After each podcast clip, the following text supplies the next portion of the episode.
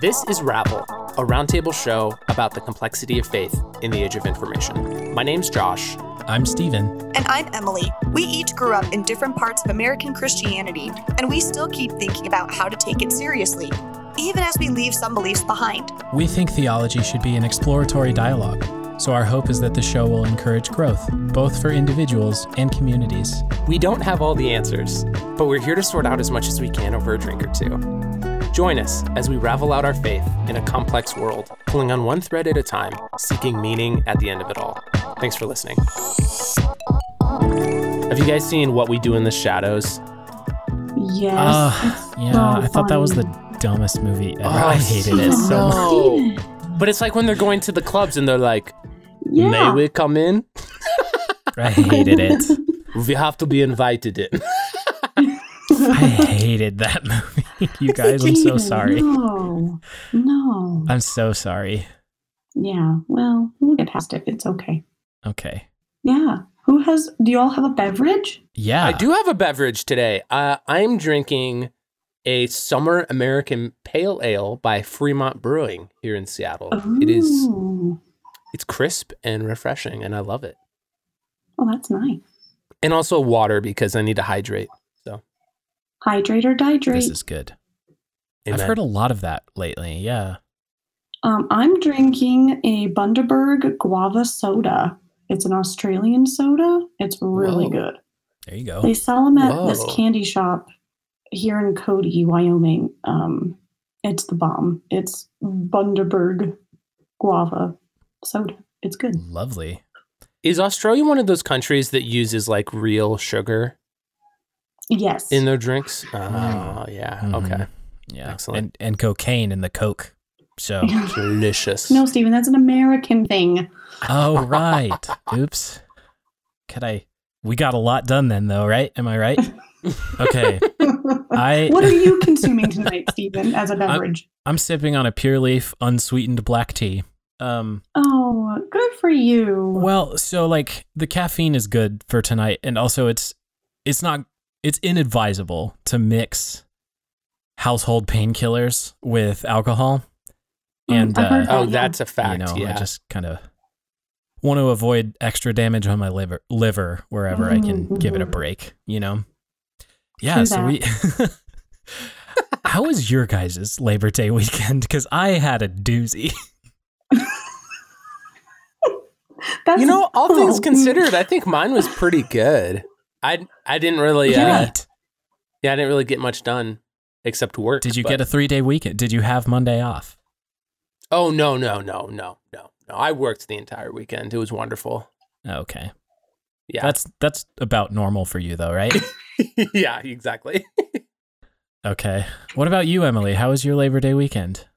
It was wonderful. I had family over for the weekend. Um, my sister, brother-in-law, and my amazing little niece Nora, and then my mom and dad came out and they came to church on Sunday, and that was great. Um, it was very relaxing.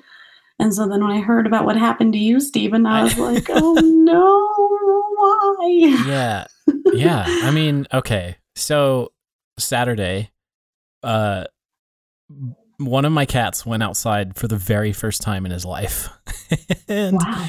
and i was following him outside with my phone chasing him around because i was facetiming with dixie uh, because she was out of town and i just wanted to show her like her cat is brave enough to go outside uh, he quickly ran inside um, so not that brave. But so I stepped up a few stairs to go shut the door behind him after he ran he- after he bolted back inside.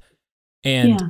My brain thought I was on just the first step. Like given how far I reached forward to grab the Oh, door and then pull it shut, I thought I was on the Oh. first step. So but I was 3 steps up in a concrete garage, right? And Oh. I stepped backwards with the energy of someone about to just step eight inches, like on a single step, but I went three steps distance down and backwards and ju- and Oh. landed on my foot just right. And I like royally twisted my ankle Ooh. and uh, uh, FaceTiming my wife the whole time too. So that was an adventure, uh, like Oh, on its own.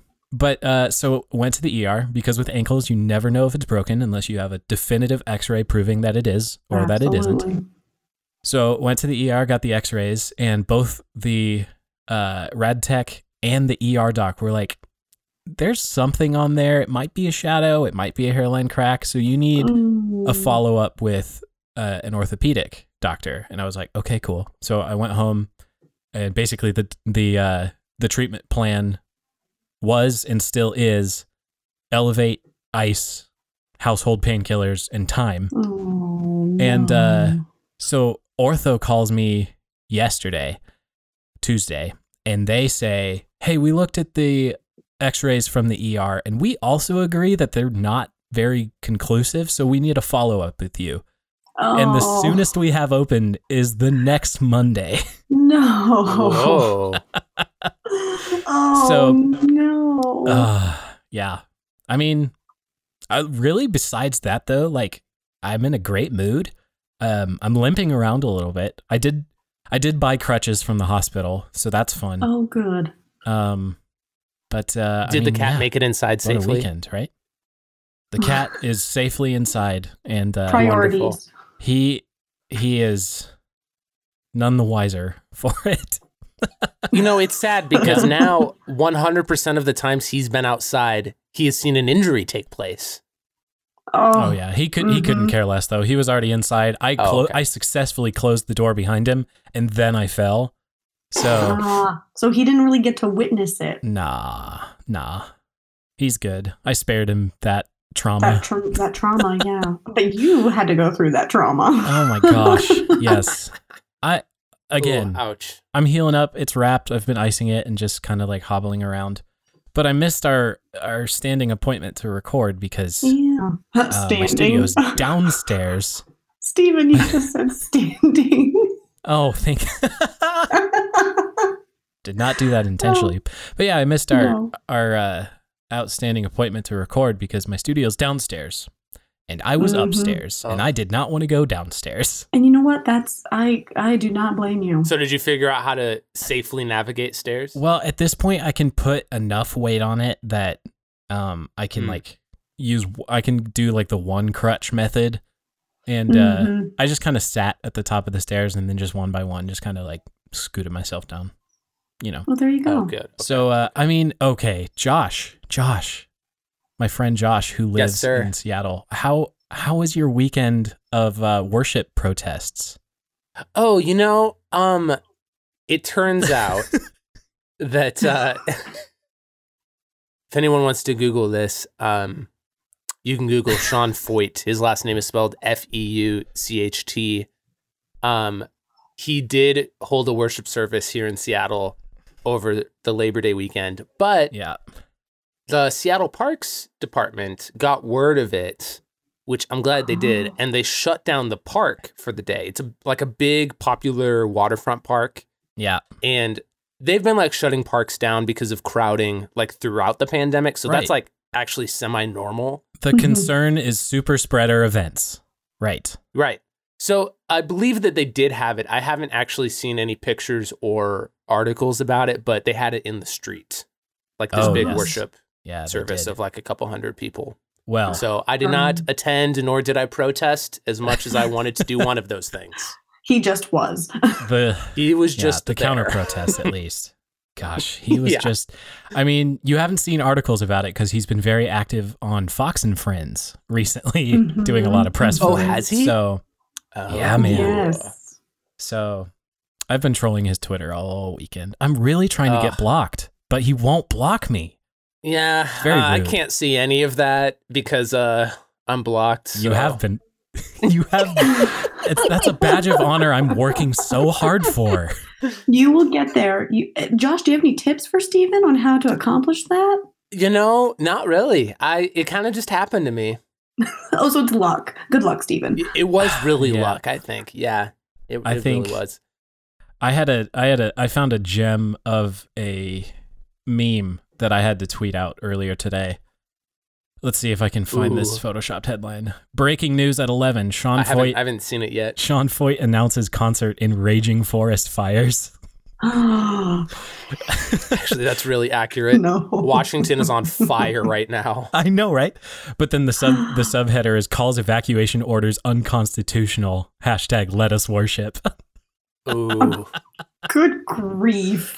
yeah, that feels so. semi-real. My house is very smoky the last two days. It's Yeah, I've I've seen some like forest Mm. seasons, uh, fire forest seasons in Montana before, and this feels like another. the Pacific level. Northwest is getting hammered right now. And Yeah. it literally happened overnight. That's crazy. Yeah. Yeah. Oh, it's so sad. Good But that's okay. gravy. We're hanging in there. We'll we'll be okay. Um, last time I believe we were like leaving off, kind of talking about community. That sounds right. Correct? Correct me if I'm That wrong. That does sound right to me. Yes, yes. Um, I don't think we really had much time to explore it, but I, since I want to talk about it more, I came up with a couple questions that I want to explore. Uh, do, do you guys also have some questions around community? I I do, yeah. I have, I have thoughts. I don't know if I okay, have okay. Questions, so I'll, I'll just pepper mine in. Oh, as you perfect, perfect. Guide us. Well, maybe I'll just start us off then. I'm I'm on I'm on the same boat as Steven. Okay, sweet. My first question that I've come up with is how heavily do we think community depends on generosity? I guess where I'm coming Oh. from this idea from is I read this book a couple years ago called uh it's either like how helping hurts or like when helping hurts or something like that. Mm, But that book is like about the difference between what they call asset based community development versus like a parachute form of generosity. And it's kind of Mhm. interesting too because like sociologists and like social scientists have this problem too of like the parachute ethnographer where you like go into a community that you don't really understand and you act like you understand it and like you try to document it but in the end you're like an outsider not like someone Sure. from within mm, so that's that would be like an example of yeah, of like like missions. yeah yeah yeah so like in christianity we've kind of run into the same problem with like in terms of like service work and generosity like whether it's Yes, like short-term mission trips or or even like short-term donations like the book kind of went into Mhm. that so they like made a distinction between like this kind of parachute generosity versus like community-based development that like uses the assets it already has Mhm. so my thought with this is well, actually no i want to hear your thoughts first what do you think about the relationship between community and generosity Mm. this is an angle I did not give it, though. In kind of thinking, okay, so maybe to because I'm just going to rephrase your question to a question I want to answer. You know, this is masterful, excellent masterful.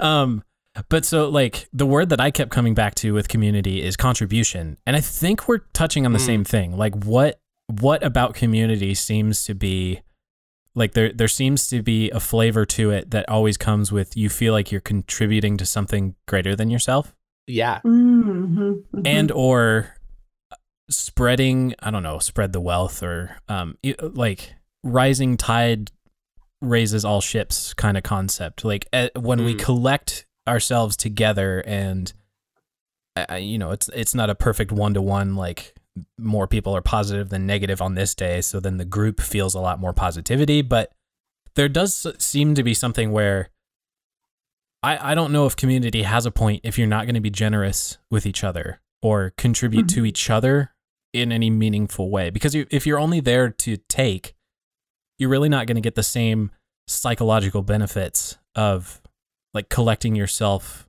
with with people who are like you or even you know just being able to show up to a place and say people like us do things like this if you're just there Sure. for yourself and be like people like that do things for me that's not Mhm. You, you're not in community anymore.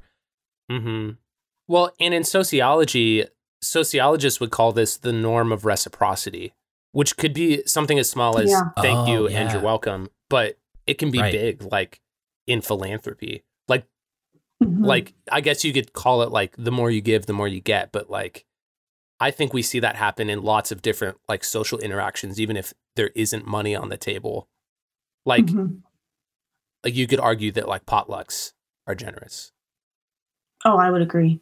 You know what I mean? Uh, yeah, because it's it's sharing of your table to a communal table that you all collect yourselves around, and like it is the event, but a potluck is a lot more.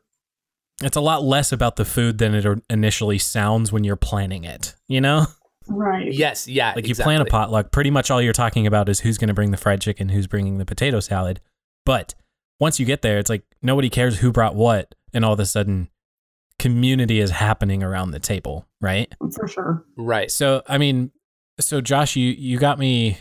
I, I had a note here, kind of reflecting on the idea of like the early church and what we see in the Book of Acts being uh, very Mm. much a like a collectivist kind of communal way of living where uh, people are literally selling everything they have and either contributing the money to like a central pool or even just saying this was my chair now it's our chair hmm uh, and then and then people start getting in trouble, like Ananias and Sapphira, which we I don't think we have time to get into, but but um, the uh, generosity does seem to be a core element, or generosity, call it contribution, whatever you want.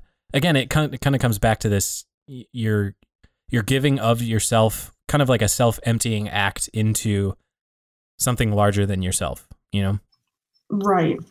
I don't know. What do you think, Emily?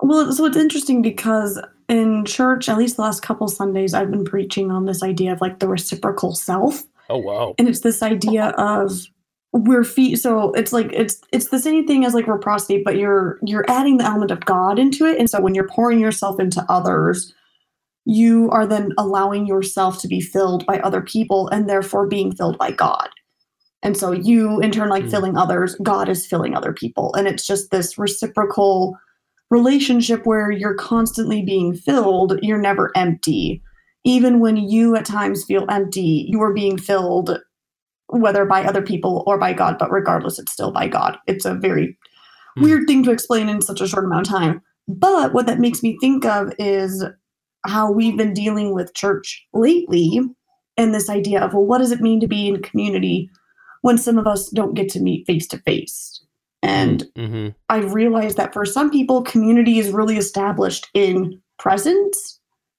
But I've also been thinking about kind of just what you've been saying about generosity and how people have been generous with their time. They've been generous with their gifts and how they're being present with other people, whether it's online or a phone call or writing letters. And that's creating this new sense of community of saying, hey, we don't have to rely on just being physically present. Um, and it's allowing people to see new ways of expression and new ways of giving giving time giving gifts giving effort um, not just giving their physical presence to be with one another This is a good question because uh, right at the beginning of COVID lockdowns in the world, I think my one of my main questions was, what does it mean to actually have social media, and is it possible for us to actually create something social out of it instead of just performative, one to many? uh, Mm. Like, look at me! I did this this new fancy thing. Mhm. Like, how can we actually make social media social in a way that it recreates community when being in the same physical space is prohibitive, you know? Um, What do you guys think is lost though when we do lose that physical presence? Because I, I was reflecting on the fact that there's there's something more special to being able to uh, like being able to uh, give someone a hug. Oh, Like I'm not I'm not Mhm. always going to be hugging people, but knowing I have the ability and the freedom to uh changes things a lot somehow. Like um it, it feels like support structures are a lot stronger when someone can put like an arm on your shoulder or mm, or even like uh, playing Dungeons and Dragons. Uh I I'm I'm in the habit of playing D&D every Friday and there's there's something real and something so close to tangible it feels like in the room when we're all sitting at the same table and we can re- Mhm. recreate the game we can all be sitting in separate rooms over zoom and playing the exact same game but something is so different Mhm. uh, yeah so i mean like so what is the what is the physical aspect of community mean to you two well i think for me it's all your senses are being utilized at the same time. Whereas if you're just looking at a camera, you're just relying on your visual and audio. You don't have that sense of, of smell, you don't have that sense of touch, which really completes the full experience of something. So I just think Mm. about like even just walking outside with my dog, like just being able to be physically present with my dog on a walk. I'm able to hear my dog walking, barking at something. I can smell the things in the air. I can, you know, feel the wind across my face, whatever it is. Versus if I'm, you know, talking to someone on a camera and they're FaceTiming as I'm walking my dog.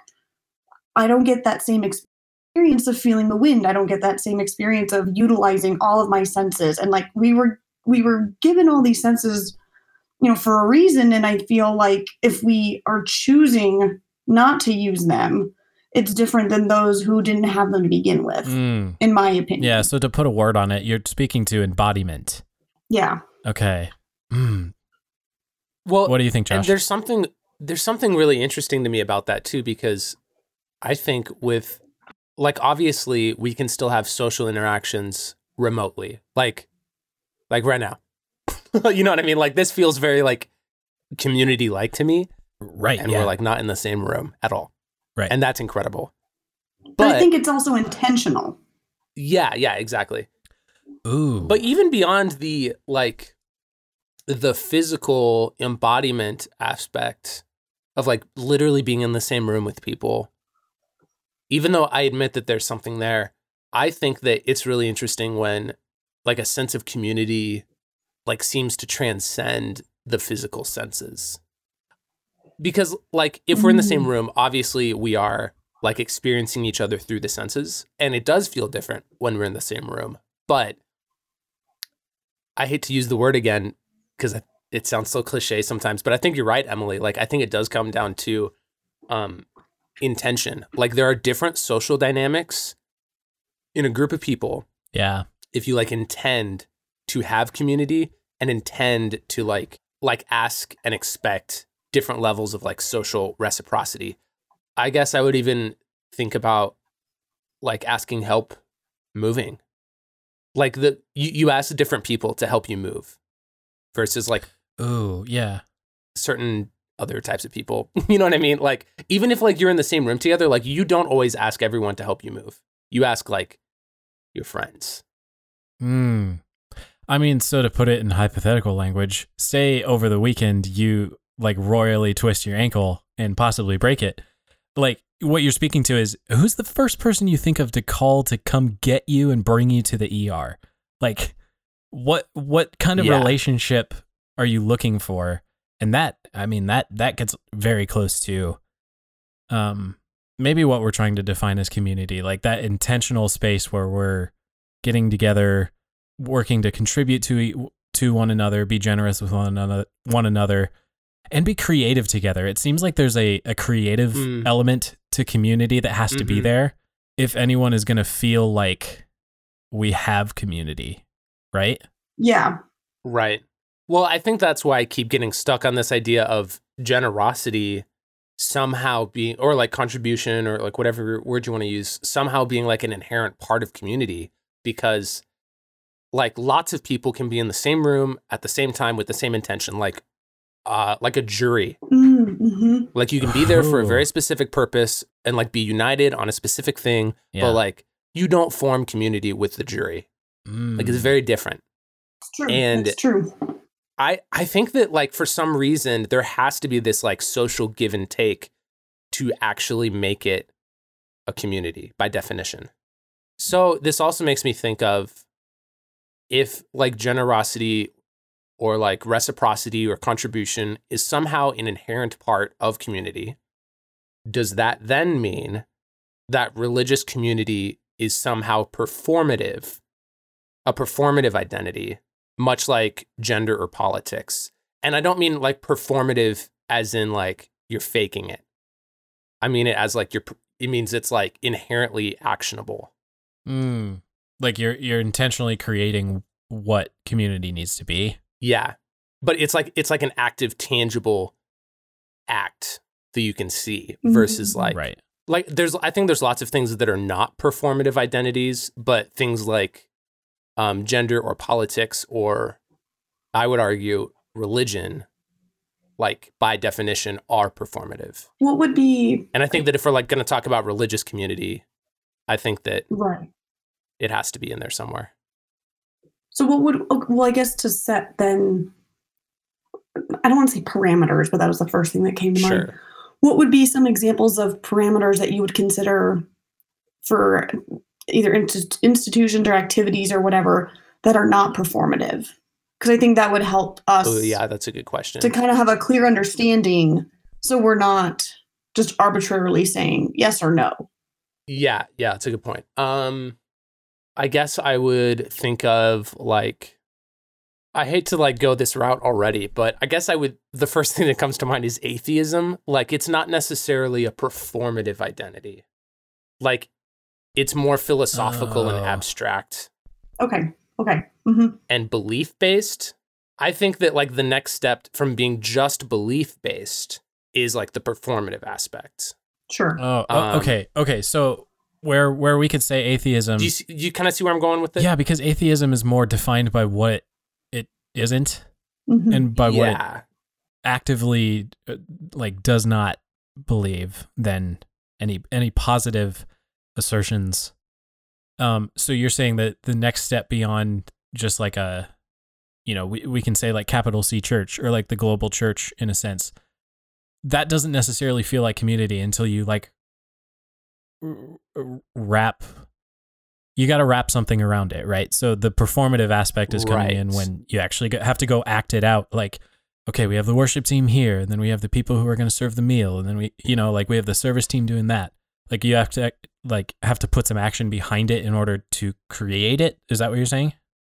Yeah, sort of. But I also realized I think we should also make the distinction um, between identities that are performative but aren't necessarily like belief or community based. Like a fisherman, for instance. Like you're only a fisherman if you are someone who's like actively fishing. Mhm. Like- Mm. I am not a fisherman. I hate fishing. Like I would never call myself a fisherman. So I'm almost imagining like a Venn diagram of like um like two circles and one is like belief focused identities and the other one is maybe like performative identities and I think maybe the intersection is community possibly. I would agree. I would agree. Yeah. Does that is that kind of answer your question Emily about like parameters? Sure. Yeah. Because, and now that when you frame it that way, you're right. Like, on the one hand, you would have atheism, which really is just concrete belief. There really is no performative element to it. Whereas I'm trying to think of something that would just be strictly performative. Um, I don't even know. I can't even think of one off the top of my head. Being able to say that we are podcasters is only true because we actively podcast, regardless of our belief about Yeah. it. If you don't Sure. record your voice and put it on the internet, Sure. you're not a podcaster. sure that no that works and so i would think that religion like church you know christianity would be in the middle of that venn diagram because there are elements of both belief and performance within it Which I didn't intend to go this route. I didn't even think about it until literally this moment, but that's kind of the distinction between faith and works, I suppose. like faith without works is dead. Like it's Yes. not you are not like interacting in community if you like only have one of them. yeah. I didn't even. I did not intend to go that route at all. That's incredible. Wow. Whoops. I mean, I'm glad we clarified because when you said performative, I was about to agree, but in like a very negative way.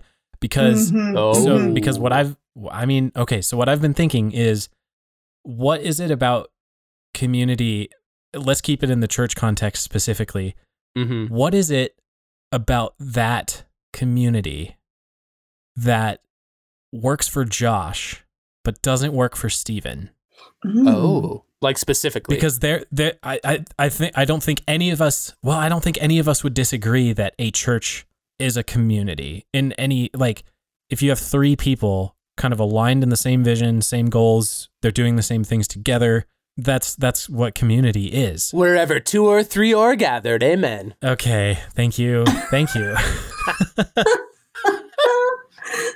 yeah, keep going, keep going. So, so what is it about like community plus individual?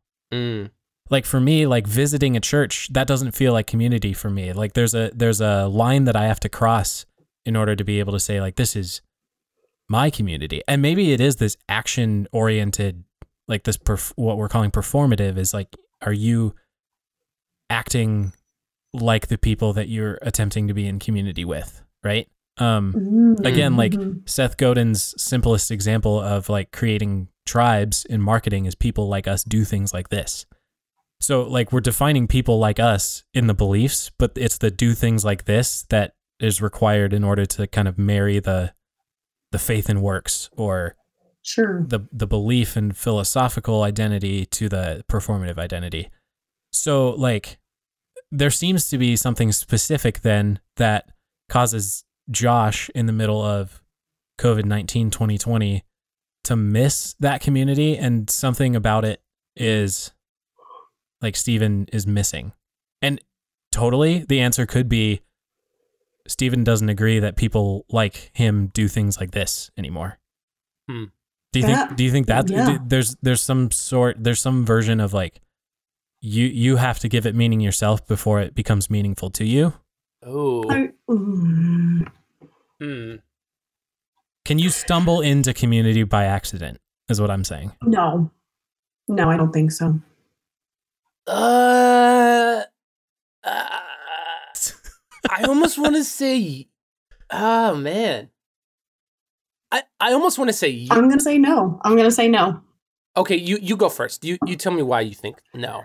Maybe this will help. I me. say I say no because there's a difference between community and and there's a difference between just a gathering of people.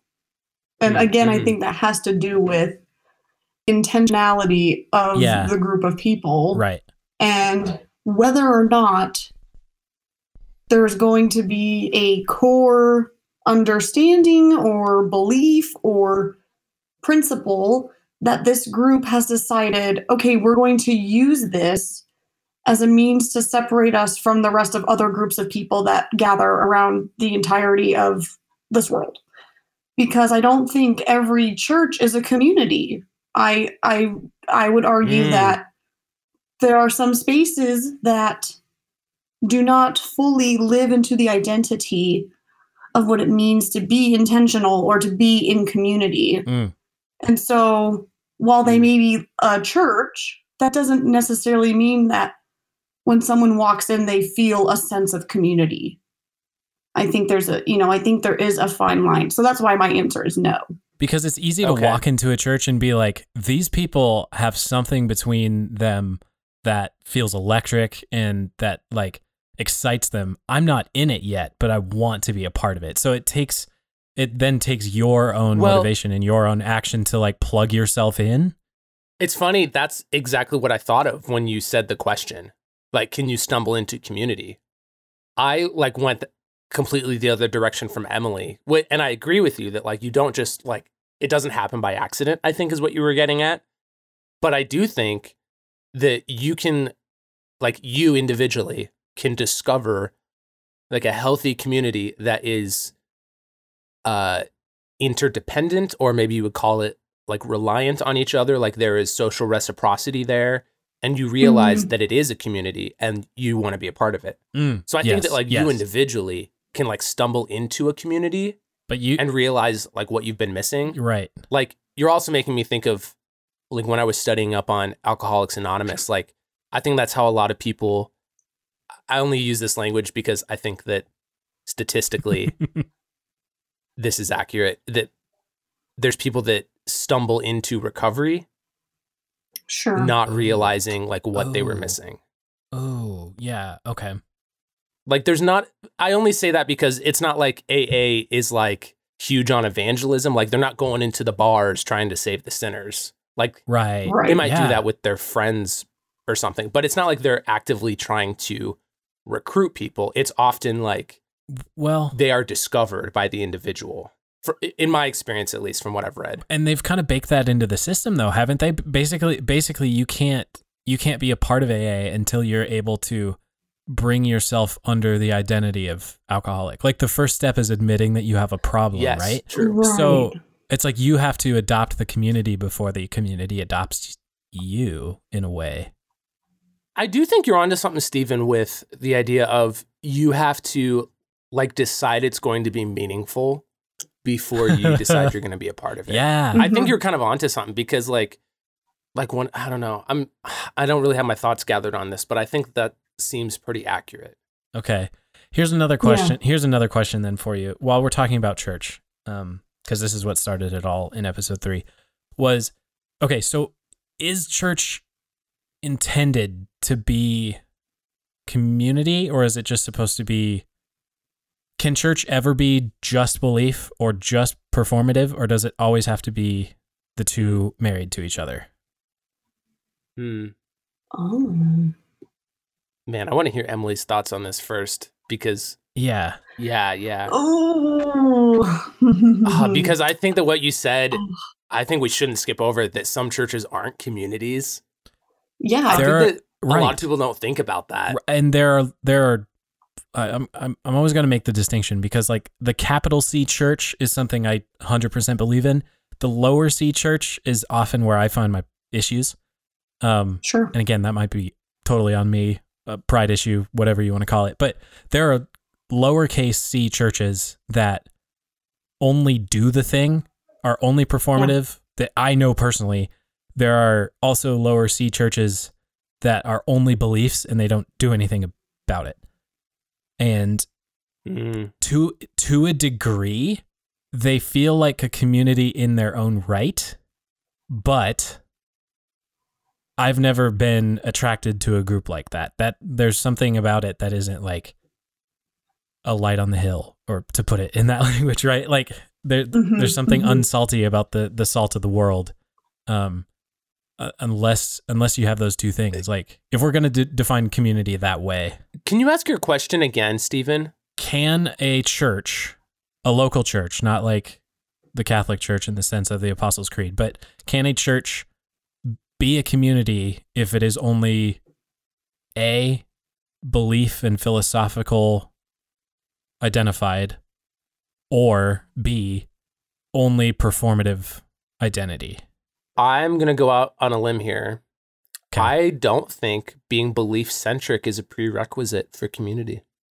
Mm-hmm. Mm-hmm. Mm-hmm. Right, right there with you.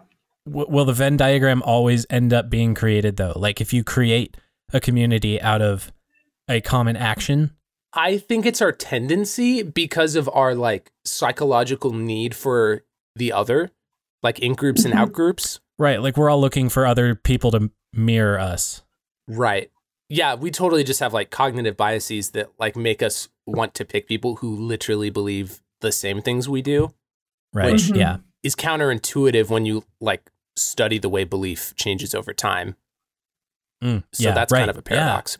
But Okay. like Mhm. I'm Mhm. thinking back to my experience um doing beerlosophy over 2 years with l- people who believed very different things from each other Mm, but like I know I was one of many people who like found community in that space even though that space was like dynamic over time but it was because we were like performing the dialogue on a regular basis embodied in the same space like I don't want to separate it from the physical elements You're embodied. you're Um, performing the same thing together every time you look. You're engaging in very deep philosophical Right. discussion.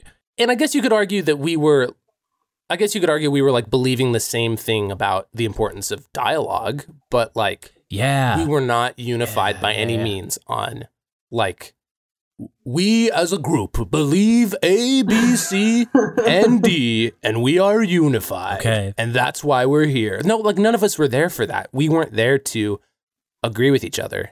Right. Well, I think that comes back to what's the purpose of the community? Is it to fill yourself or is it to fill others? You know, it, I think it comes down to having a clear understanding, not just in understanding, but actually having it clearly laid out so people are aware. Because I know when I was younger, if I walked into a church and I was, you know, like, hey, what are you guys all about? And if they couldn't answer the question, if they just kind of muddled around or just kind of gave very cliche answers that I had heard from other places, it's like, well, then what is it? What's in it for me? Like, do you want me here? What is it about this place that you guys are so comfortable with, but you can't clearly identify what it is that brings you all together and why you are intentionally creating this space? Mm. That's what I think for me would be important. Yeah. Yeah, because I don't think anyone should actually masquerade. Like, you shouldn't No. pretend you're not all on the same page when, like, you actually have an agenda about belief. Exactly. Yeah. Nice. Well, yeah, and so breaking down the word community, it comes down to like common unity. And we're not saying we want to be homogenous. Like we all Right. we, this would be boring if we were all the same, right? And like even the way we uh use our uh, our cover artwork for this podcast, like the point is that each of us are represented by one of those three strands, and we end in different places, but we're all part of the same thing, right? So like defining hmm the people like us part of people like us do things like this it's not necessarily like we're all 25 year old white american christians whatever like we're not Mhm. going down like a demographic ticker but at, at least finding unity around one thing so that's what beerlosophy did is you guys successfully created unity around the common value of deep philosophical discussion matters and we trust each other enough to Right. not like tear each other down by the end of this. Like we're go- we're all going to leave Mhm. friends even though we vehemently disagree about this. hmm Mm-hmm. Stephen, are you familiar with are you familiar with Vox Church? Do you listen to that podcast? Vox Church with Mike Erre. Yeah, yeah. I don't know much about the church, but I remember him talking about it on one podcast. Um, I haven't read into it separately, but I believe his church that he helped start, Vox, um, specifically, they designed it to like not take stances on issues. Yeah. So like there are there are both like pro-choice and pro-life people who go to that church. There are, are both, and I don't know how he pulled this one off. LGBTQ affirming and non-affirming people who go to that church, Right. Mm-hmm. and I I don't know. Like I, on one hand, I love the idea of religious community somehow not like just coming down to belief and like do we all believe the same thing but i also agree with emily that like like we can't masquerade our beliefs about what we think matters Right. Eventually it comes out And, like- for sure. There's a balance. yeah and I, I don't know so anyway i just had that thought Well, so like what there seems to be something that we're dancing around that it's like community there there becomes a unique personality to the group that isn't necessarily present if you just interview a single member of that community. Like something transcends the group Mm, where mhm. seemingly a unique identity comes out of it, right? So Mhm. there there is a unique identity to be a Laurel locomotive graduating in the year of 2013, right? Emily and I Mhm. graduated in the same class. Our class was different than the year before. Our class was different than the year after. Our class was also different than Mm. Billings Central a few miles away. Um, but we were all Mhm. like similar people. So like w- what I'm getting at is the personality that arises out of a group.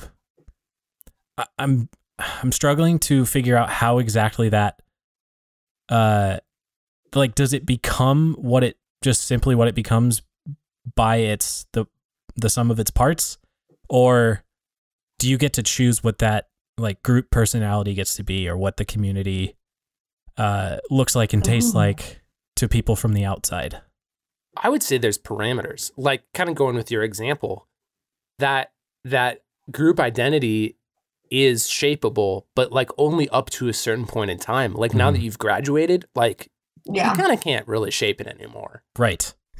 But at the same time, we go to our 10 year reunion in a, in a couple of years, and the group dynamic and the personality of our community wrapped around being this Mm. graduating class from this high school in this state.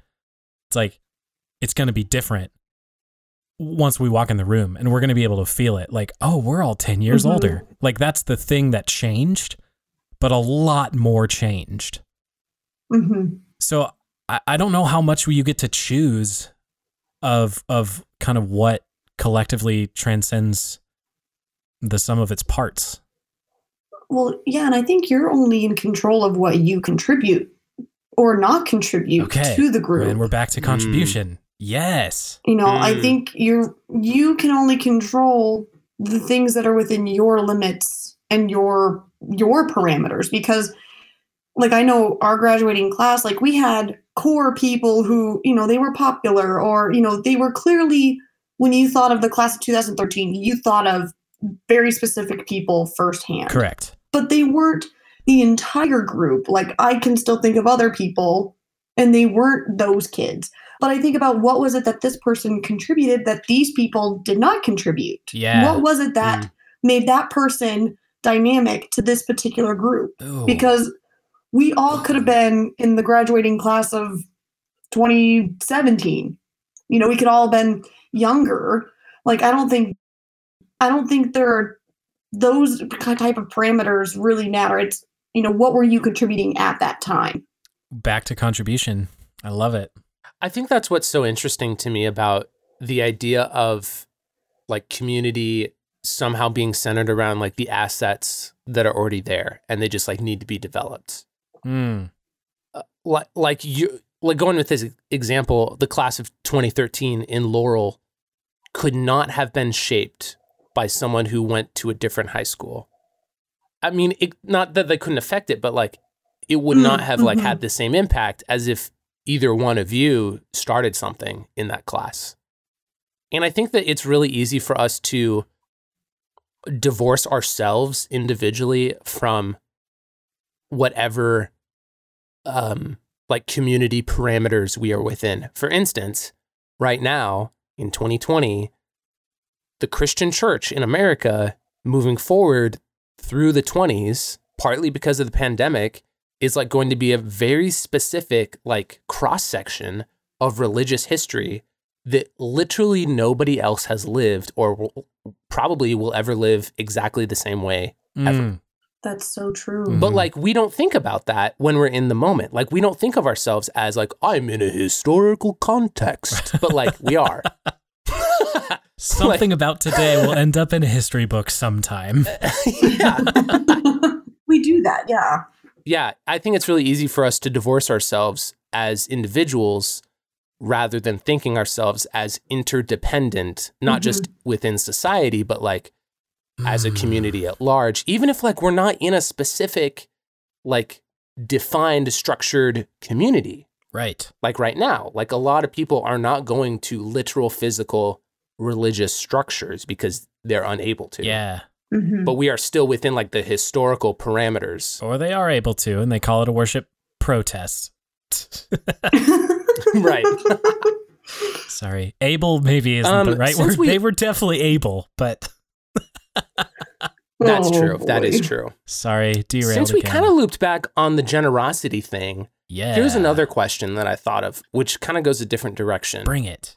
if generosity or contribution or reliance or something like that, if that is somehow an inherent component of community, how do we see that displayed in the Godhead?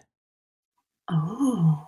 Because if the Godhead, the Trinity, Father, Son, Holy Spirit, Creator, uh, what's the other? Redeemer sustainer. Yeah, there it is. Yeah, Creator, Redeemer, Sustainer. If like they, three persons in one, are somehow like in this divine dance, this community eternally, what does it mean for them to be in community? Oh. If they have everything they need, how are they interdependent slash generous slash contributing to one another?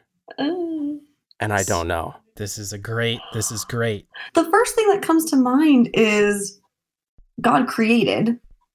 You know, Mm. God created all these things. And if you think about God created human beings and God created human beings in God's likeness, that to me says that God was tired of being lonely. Like God God wanted other things to experience creation with God.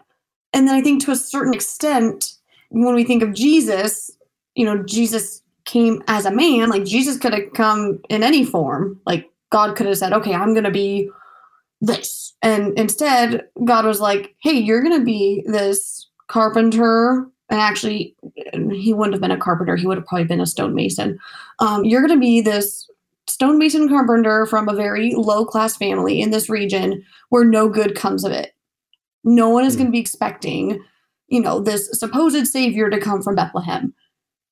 So for me, I see, okay, Jesus then got to experience and got to live in this space to be with other people, you know, to actually see a reality that was beyond God's own understanding because God created it and God was like, okay, well, now what? Like, what do I do with this now? What, like, what would the point of this be? Well, let's experience something. And so I think the triune God, the three heads in one, wants to experience life, wants to experience something that we get to experience. That's just my opinion. And I don't know. Maybe it doesn't make sense. s- I, don't know. I see where you're going with that, but honestly, I don't know if I agree with all of that. Mm. Ooh, rebuttal, please. Please rebuttal. Like, I don't think God is lonely. Like, I know what you're trying to say, I think, but like, if God is eternal and the creator of all life and everything, I don't think, and, and also, and also, if God is truly eternal community, like three persons in one, I don't think then that God is lonely. I don't think God needed to create humans to experience something new. I don't think God was like looking for something novel, but I think maybe, and you did kind of mention this, so I'm going to pretend that this is all you said. I do think that perhaps, I do think perhaps it is necessary for God to create. oh, yeah. And Stephen kind of like touched on this earlier that like as a community, there has to be this like creative, productive aspect. Like somehow mm. like the sum is greater than its parts. Somehow like the sum of the Godhead, even though it cannot be separated, is like greater than any one part of the Godhead, hypothetically Yes. and that like maybe mm-hmm. in being that community together eternally it somehow is necessary that god creates and It's i guess a- that's where i would agree with you Right. i don't think Mhm. necessarily god was lonely but somehow even though we don't really understand it maybe like the community that god experiences in itself does necessitate the creation of something else So to put it in some love language, I guess. ooh So okay, so if we have perfect community, we have a divine union of the three in one, Father, Son, Holy Spirit, or call it whatever you want, Mother, Spirit, Son, whatever. Um what we have in the Godhead is uh, essentially like a constantly self-emptying and outpouring love for each other. So let Mm. me read you a passage from the Universal Christ because I've been reading it all Ooh. weekend, you guys. Oh, Richard Ooh. Rohr, yay. Our friend Richard Rohr, the Christ, especially when twinned with Jesus, is a clear message about universal love and necessary suffering as the divine pattern, starting with the three persons of the Trinity, where God is said to be both endlessly outpouring and self emptying. Like three revolving buckets on a water wheel, this process keeps the flow flowing eternally, inside and outside of God, and in one positive direction. Hmm. And then just further up the page, actually, um, something I highlighted a billion times and underlined was creation exists, first of all, for its own good sake, second, to show forth God's goodness, diversity, and beneficence, and then for humans' appropriate use, but only in that order. So, when it comes to creation, um, to me, like in this book, he he calls the the divine flow of of Christ and of Christians in community with one another. He calls that flow like a love affair, the divine love affair. And okay, so when humans fall in love, uh, like, okay, good example. Dixie and I, in relationship with one another, married to each other for five years, neither of us are lonely in each other's presence, but there is something about the community that we craft between us. Like, there's something in the space it's between us nothing nothing is necessarily lacking, but we both feel like an insanely deep sacred desire to be parents and to have children. And to me, Mhm. Mm. I think to speak to the Trinity is like Father, Son, Spirit It's the same thing. had such a love affair in the midst of just the three of them that they said, wouldn't it be awesome to share this? Mhm. Right? Mm. Like they're not lonely. And maybe that's where I was kind of going with this loneliness bit. You know, I think Mm.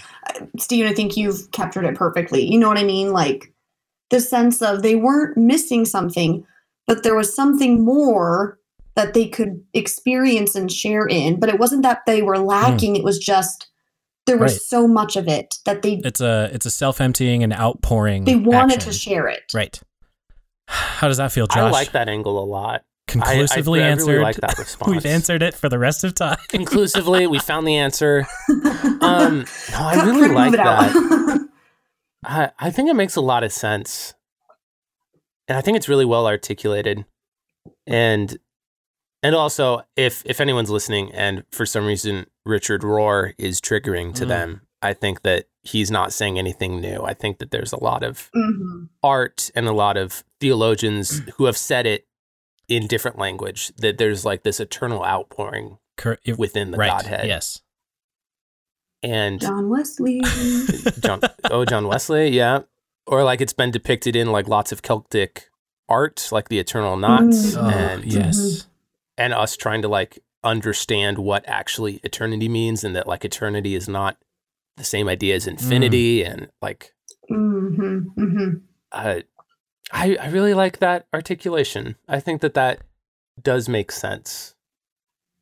And I think it's interesting too that like we can even describe that as like like whatever is actually happening, like the the outpouring of love between the members of the Trinity um is somehow still like a form of giving or generosity or contribution to one another Yeah.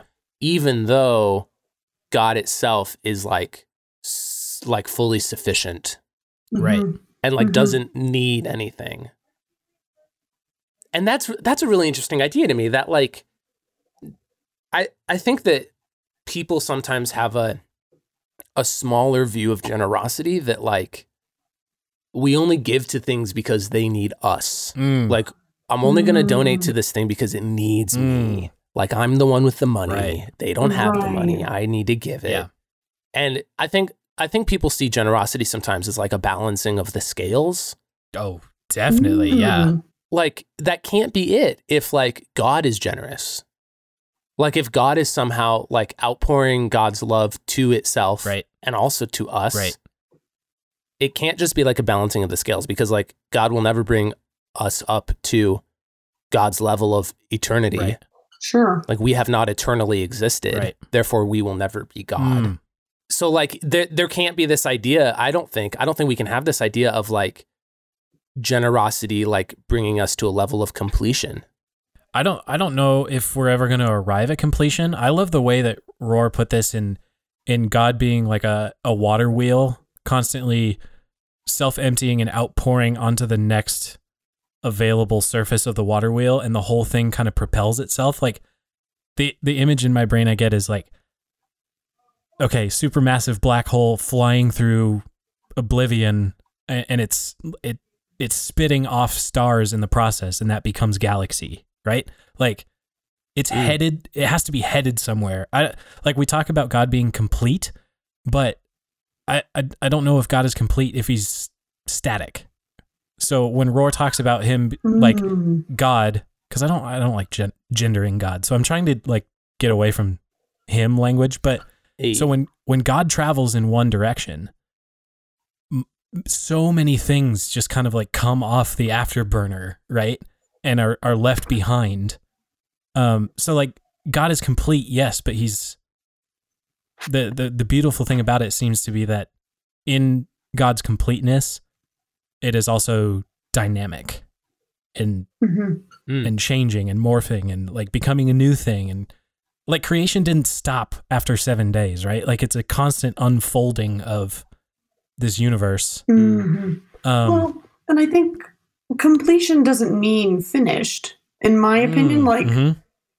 something may be complete, but it doesn't mean it's done. right. Like it, there are actually the there are different definitions for complete and finish, and I think that's where Mhm. maybe we're kind of stuck in our understanding Nice, as we think nice. it's like we think it's finished, nice. but it's not complete. You know, like I could have done the work and shown you, like, okay, I did my work, it's finished, but I may have not completed the steps to show you how I got to the finished product. Mm, Whereas I'm showing all the steps to where I got to this, but I maybe my answer isn't done, or maybe my answer isn't correct. And so I'm going to go back and complete the steps to show then that it is finished. I think that has interesting ramifications going back to community too. Like for us, I don't think very many people think this, but if they do, I think they're not so smart. I don't think it would be smart of us to think that community is somehow like arriving at an ending point. Like there we did it. We like made community. oh ooh, yeah. Like we're Right. good. Right. It's a flowing. Like I don't think It I, shouldn't I think be you a I think you like brought up a good distinction between like yeah, static, dynamic. Not just there's always something new, but like it has to be continued. You're right. There's a flow. it's to not it. just the class of 2013. Yeah. We're like continuing. It would be like I don't know. I guess it'd be like if you like kept going to high school. Well, but it, we also don't say like we were the class of 2013. We still get to say we are the class of 2013. Like you show up to Mm, Mhm. right? You show up to a reunion. It's like, well, we we're the same group of individuals, but we're something different ten years later, a decade later. Isn't it interesting though that okay, so g- coming back to the the class graduating class analogy, Emily, isn't it interesting that we can take individuals out of that group and it becomes something different? Like our class without our valedictorian or without our prom king or without Emily Shelton is a different class. Like there there seems to be something that Mhm, each one of mhm. us brings that helps create the thing. And the whole thing Yeah. like the whole thing changes flavor as soon as one person is gone or one person is added. And like you f- Mhm, you feel would that when like somebody moves and there's they start their junior year as part of your class mm. and you're all looking at them like where did you come from? This is not how we do things. right? You know that exact feeling, That's funny. right? Okay. I would venture to say the same thing happens with church. Oh, oh, most certainly. And in a really similar way. Like people decide they don't want to go to church anymore or at that church or people move and they become a part of your church or a community or whatever. And I think a lot of people have um some various attitudes about that. I mean, next episode, maybe? Because the question, I want to, maybe we can leave the question here and we'll come back to this on the next episode. Because I'm curious to talk about what the role of individualism is inside of a community. Because I think defining a Mm. group just by the group identity is unhealthy. But I also think hyper individualism is unhealthy. And so I, I pulled Mm. out of a, a podcast uh, with Rabbi Sacks on the Tim Ferriss show. And he was talking about we need a balance of I and we to be held in tension inside a group in order for healthy community to grow. Um, because he was he was claiming that America being a hyper individualist society where like our entire milieu is I over we. Um, he's claiming that America's failure to address COVID is actually due to our individualism. Sure. There's something about so to bring it back to COVID because this is where episode three started was on an individual basis. Uh, I think something may be being eroded from our sense of community because COVID is training us to treat individuals in person, like in the meat space. Mm, COVID is training us to distrust the presence of another human being because we don't know where they've Ooh, been and they're not that's wearing their mask. And mhm. uh, again, we don't know if they've been uh, appropriately social distancing until now. So there, there's something insidious about COVID where it's it's training us to be incredibly skeptical Mhm. of the individual, But at the same time, we're amassing ourselves into groups like never before. Look at any protest, counter protest, counter counter protest that we need to see, right? Like we're it's like America's finally learning that we should have been balancing community and individualism a little more, but now it seems like we're swinging over the pendulum way too Mhm. far. And uh it's causing some trouble. Two things. Stephen. Yeah. every time you say the word meat space, in my head, I think like M E A T space. yep, that's what I mean. And I like can't get that out of my head. With our oh, meat wait, bodies. Wait, really? Yeah, that's what I mean. Oh, I thought. Oh, Yeah. okay. That's funny. Like, yeah. That's funny. That's funny. Okay, that was number 1. What was two? Um, will you will you start our next episode off with that quote again? Because I really like where you're going with this idea, and I already have thoughts, but I know we don't have time. I most for definitely will. But that sounds like a I've- great. I've like already written down your question because I really want to talk about this. I would love that. Same. Because we've talked about church. Awesome. We've talked about community at a at a bigger like focus the lens out a little bit, 30,000 foot view. Right. Um, but there is a conversation to be had about individualism and how it plays in with the whole thing. So, Yeah. okay. So, I guess to wrap us up, huge, huge thank you to Louie Zong uh, for the use of his song Mhm. in full color off his album Here. Go find his music on Spotify and Bandcamp and follow him on Twitter and all that good stuff. He is a beacon of hope and positivity, and I love it. It's so good. He is really quality working from home music if you need a soundtrack for the day. Absolutely, he does. Yes, thank you. Mm. Um, also follow us. Um, if you're on Instagram or Twitter, we are at RavelPod.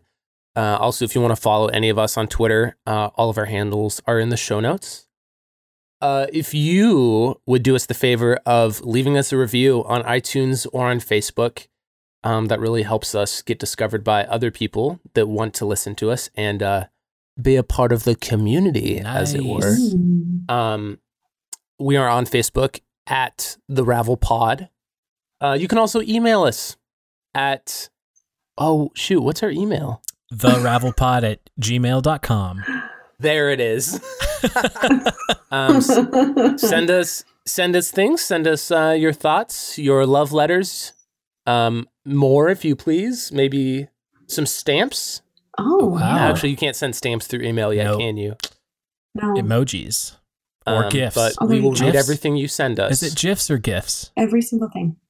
I've heard it's GIFs. Mm, Well, GIFs. it's a gift to me. I always so want to say GIFs. Emily- but Emily, will you uh, send us off? yeah. I had a recent friend the other day have a great quote, and I want to share it. So, we're not human doings, we're human beings. So, don't just do community, be in community. amen. Amen. The word of God Peace for the people of God. Praise be to God. Yes.